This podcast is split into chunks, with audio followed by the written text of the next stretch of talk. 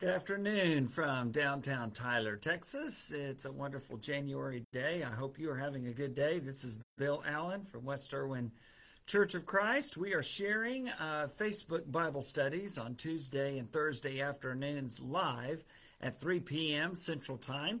And if you can't join us live, then you're watching a little bit later than that, either on my Facebook page, Bill Allen, or on our West Erwin Church of Christ or West Erwin Church. Uh, West Erwin Live Facebook pages later or on our website, westerwin.com on the Connect tab. Click down to uh, live stream page and click uh, scroll down to uh, video archives, and you can find all of these lessons there and lots more stuff as well. I hope that you are having a good week, and uh, we are continuing our study that we began last week with this new year. We are going through a couple of daily devotional books on Thursdays. Uh, we're looking at the Songs of Jesus from uh, Timothy and Kathy Keller, a daily devotional book that centers on the Psalms. You read through the, all the Psalms in one year, but also along the way, you're looking at how uh, Jesus uh, used and appreciated those Psalms and how we can do it as well. And so we're doing that on Thursdays. On Tuesdays, including today, uh, we're going through the classic devotional book, My Utmost for His Highest by Oswald Chambers. And today we find ourselves, uh, I'm going to be speaking today from his uh, uh, readings from January 8th, 9th, and 10th. And this morning we begin with, uh, or this afternoon, we begin uh, with uh, that passage of Scripture. We're going to get to Romans 12 and the call to be living sacrifices. But he starts this chapter in um, in Genesis chapter 22. It's interesting how he does that because he speaks about the sacrifice of of uh, Abraham that he was going to give his son Isaac. Remember that very difficult story in Genesis chapter 22 when God calls Abraham to take your son, your only son, Isaac, whom you love, this son of promise, and sacrifice him to me on the altar. And Abraham faithfully, though he doesn't understand it, I'm sure, faithfully gets Isaac ready and the, uh, all the supplies needed, and they go to the mountain. And and finally, before he uh, is ready to to take the life of his own son at the command of God, God stops him. That great statement, Abraham, Abraham, uh, and uh, stops him from taking the life of his son Isaac. And, uh, but it's it's interesting when we think of sacrifices. That's kind of what we what we think about, right? If you're familiar with the Bible, you think about all those Old Testament sacrifices that came along uh, with uh, lambs or sheep or goats or calves, and uh, that that's what we understand a sacrifice uh, from that worship perspective to be some uh, animal that is whose life is taken, the blood is shed for the sake of out of service and worship of God. But that's not what Romans 12 uh, speaks about. And uh, uh, Oswald Chambers writes this this event, the sacrifice of Abraham's son, Isaac, the almost sacrifice, this event is a picture of the mistake we make in thinking that the ultimate God wants of us is the sacrifice of death. And I think that's a great statement. Uh, we mistakenly think that when we're called upon to sacrifice our lives, that that means that we give our lives. And if ever called upon to do that, and I hope you and I and those that we love, our, our nation here, are never called upon to actually give their lives and lose their lives for uh, reasons of faith. But we know that there are people around the world right now who who are doing just exactly that and have. And we our hearts and prayers go out for them. But at the same time, we, we think about that uh, call from God. Uh, that um, really the call is is not to uh, when we talk about being uh, sacrificed with Christ, as Paul talks about in Galatians two twenty, I am crucified with Christ. Nevertheless, I live, but it's no longer I that live; Christ lives in me. That's what Jesus is calling us to do today. When it comes to sacrifice, it's to live for Him, to give our lives to Him. Uh, Romans 6 says we die to sin. We're buried with Christ through baptism into death, and we're raised to live a new life. That new life is given over to Christ as a living sacrifice. And so the passage that we look at is Romans chapter 12, uh, verses 1 and 2. Therefore, I urge you, brothers, in view of God's mercy, to offer your bodies as a living sacrifice, holy and pleasing to God. This is your true and proper worship. Do not conform to the pattern of this world, but be transformed by the renewing of your mind.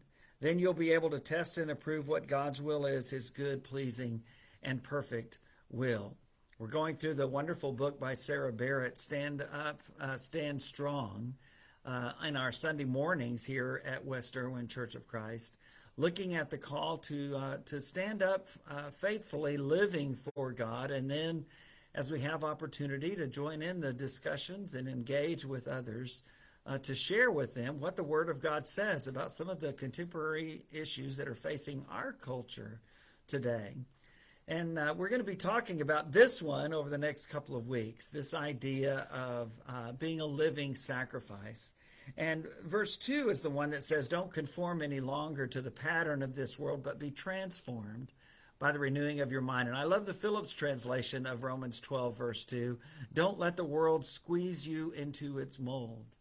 And really, that's part of the purpose of our, um, our Sunday morning series from this book, uh, so that we can help each other not let the world squeeze us into its mold, but rather to be a living sacrifice, to actually live for Jesus, not to give our lives uh, for Him, although if called upon again, we would be willing to do that but rather to live for him faithfully every day, which in some respects is might be even more difficult uh, for most of us. And I and I think that that is uh, true.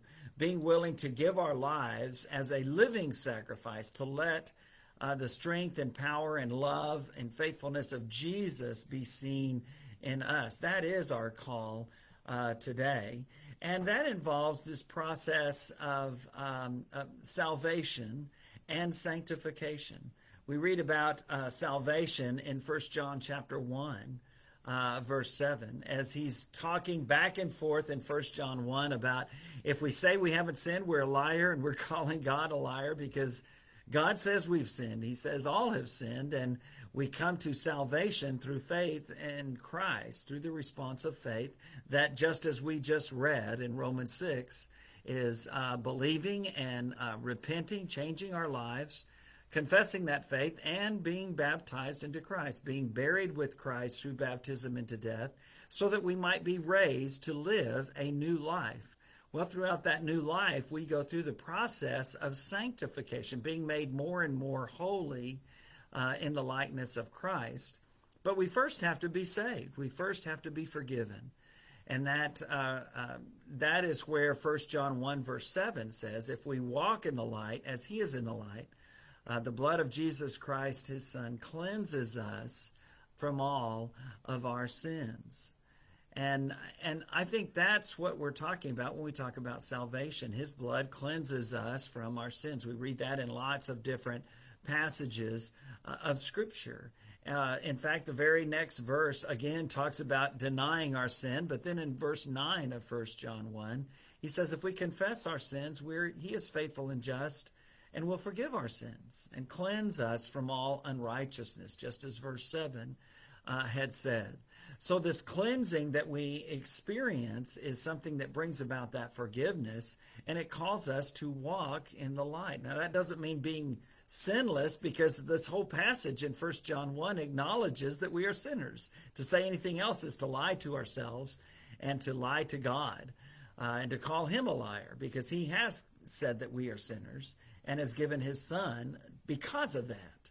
Unlike forcing Abraham, God actually gave his son. And when Jesus so faithfully and fervently prayed in the garden, Let this cup pass from me, the Father said, I, I, am not going to. I could, but that would mean that you wouldn't have to go through this, but everyone else would be lost. And so for us, Jesus gave his life, sacrificed his life so that we could live for him, so that we could be living sacrifices. And we're able to do that through the Holy Spirit that he has given us. And so that's the salvation part. But what about sanctification? Well, Sanctification is one of those $2.98 religious words that I don't like to use too often from the pulpit because we don't know what it means, but it, it it's from the word holy.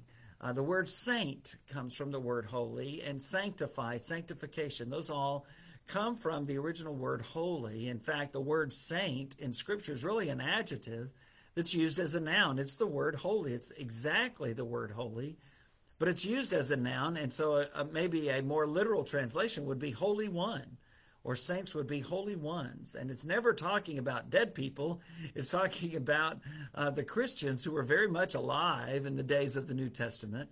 And they were called saints. They were called holy ones. They were God's special people uh, that He had saved for His specific purposes because of their response of faith. And that's and that's what First Peter two says. And in Acts chapter twenty six, uh, it's it's the passage where Paul is uh, uh, under trial. Uh, and he is uh, in Caesarea, and he's facing some Jewish and Roman authorities, but he is um, he, he he is converted in Acts chapter 9 and then he talks about it in Acts 22 when he's in Jerusalem facing the Jewish leaders. But then in Acts chapter 26, he's there with King Agrippa and others, and he's telling his story, and, and he's talking about uh, on that road to Damascus, he was blinded, and then he went into the city, and and uh, during that time, Jesus tells him what's going to happen. He talks to him. He also speaks to him through Ananias. Um, but one of the things that he says is that I am saving you so that you can be a light to the Gentiles. Now, that's what set everybody off in Jerusalem, as you can imagine in Acts 22. That's when they decided this guy is uh, not fit to live. Let's rid the earth of him. And he had to be saved by the Roman commanders.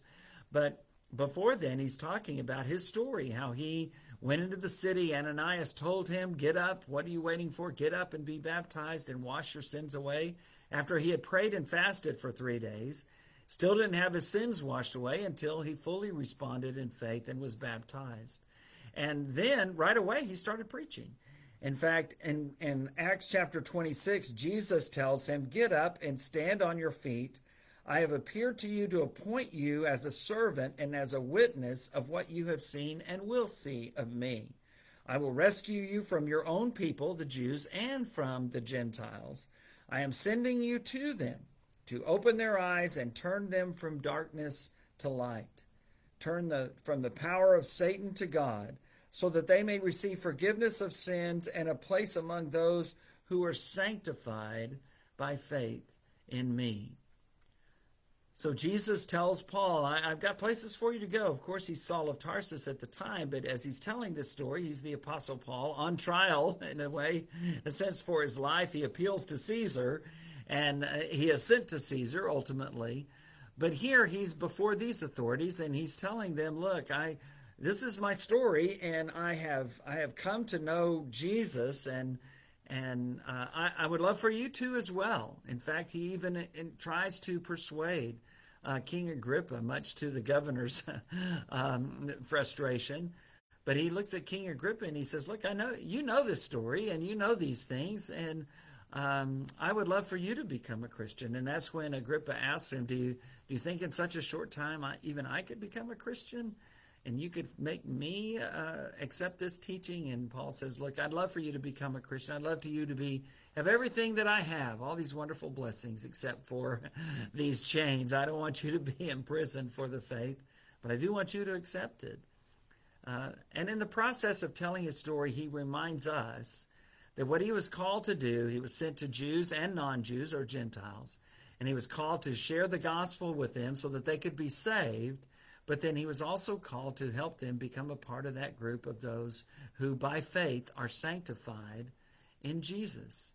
And it's a it's it's a wonderful, wonderful thing. And, and so we talk about that difference between um, salvation and and sanctification. Salvation is uh, that when when our sins are forgiven and and uh, our sins are washed away by the blood of Jesus uh, through His sacrifice on the cross, uh, by faith in His sacrifice, and through our response in accepting that sacrifice, and that puts us on a path towards uh, becoming more and more holy, created more and more in His image every day by turning our lives over to Him. And that gets us back to that passage in Romans chapter 12, verse 1, where we are called upon to be living sacrifices. Paul looks back on the first 11 chapters, I think, as he says, Therefore, in view of God's mercies, he's talked about them for 11 whole chapters, how much God has done for us in Jesus Christ. And he says, Therefore, through that and because of that, I want you to live your life as a living sacrifice. We're not called upon to sacrifice our lives or the lives of our family or loved ones like Abraham was, but we are called upon to live faithfully to him. And, and if it came to that point, where it, we were called upon to confess faith in Christ or be killed, or uh, to deny faith in Christ or be killed, I would hope that we would all have that strength to do that. But what Jesus is asking of most all of us today is to be that living sacrifice, to be a sacrifice uh, that is very much alive, that lives, a sacrifice that lives, but a sacrifice that lives for Jesus Christ. I hope and pray that you can do that, and that people will see the light and love and peace and joy of Christ in everything you do every day, and that you will be like John the Baptist did, pointing people to Christ through your lives and actions, first of all, your faithfulness and obedience to His will and His word. And also, as you have the opportunity uh, to share this great blessing, just like Paul did uh, at every opportunity, so that people would know of the love and the forgiveness and the sanctification that comes only through Jesus Christ and His Word. I pray that you'll have a good rest of the week, and I look forward to seeing you in the Psalms on Thursday. God bless.